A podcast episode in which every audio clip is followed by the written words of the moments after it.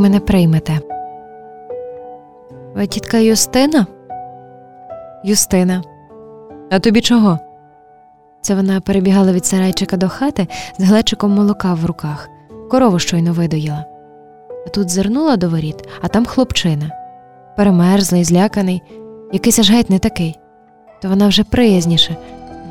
Чого тобі, хлопчику? Ось здивувалася, не сільський же він, цей приблуда, геть якийсь чужий. А чому саме до неї? Мама сказала, що ви мене приймете. Мама сказала. Якось аж розгубилася тітка Юстина. А де ж мама? Їх повезли потягом. А мені можна було втекти, то мама й сказала, щоб я оце до вас. До нас? Так, у білявці.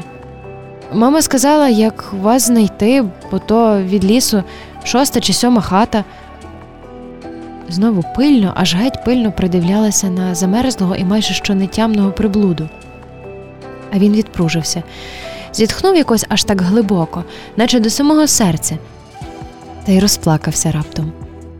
Тітка підступила ближче, взяла його рукою за плече. Пішли. Як до нас, то пішли. Печі топилося. То тітка Юстина хлопця на тепліше рядном закутала. То хоч звідки ж ти? А зі Шнирива. Та ж ви у нас гостили минулого року. Мама казали, прийшли діти зі школи. Дві дівчинки хлопчикового віку, до мами стишину. А це хто?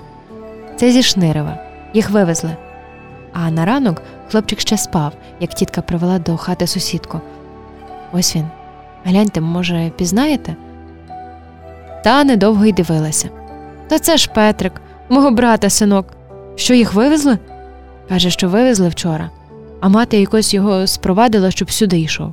Охорона його, на щастя, не дуже пильнувала. Сусідка нахилилася над хлопчиком. Вставай, Петрику, я твоя тітка Юстина. Підемо до нас.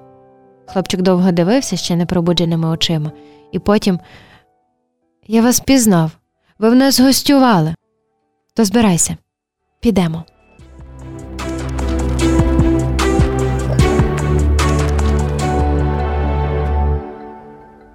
Дерево кари небесної. Дехто може сказати, що це така собі казочка. Ну, то хай собі говорять, нам то що. Нам треба пам'ятати про те, як наш батько посадив дерево, і воно виросло із сімома гілками.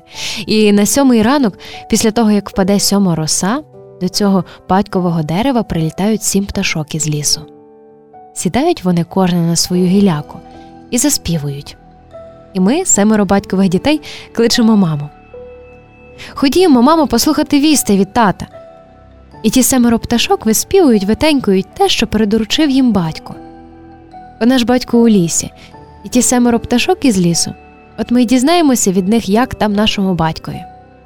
Бо якщо добре, то над деревом у небі замерехтять сім зірочок, а потім ще семибарна веселочка перевисне.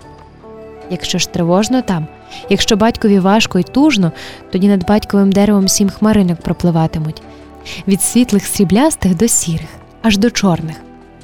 Але от під батьковим деревом таборилися на ніч семеро солдатів, ходили в ліс облавою, та марно ходили. Оце й повернулися звідти злі та й розгнівані. Та й ладнуються вечеряти. А що вже їм те дерево знадобилося, спиляли вони те татове дерево, вечерю на ньому зварили, ватру розпалили більшу, щоб вночі не замерзати. Ми всі, семеро батькових діток, вибігали, благали, мало що не на коліна клякали не рубайте татового дерева. Не послухалися ті сердиті та розгнівані.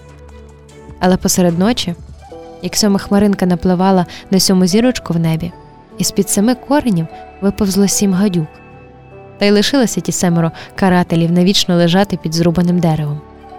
Тепер ми, батькові дітки, посадили кожен по деревцю, семеро молодих дерев посадили.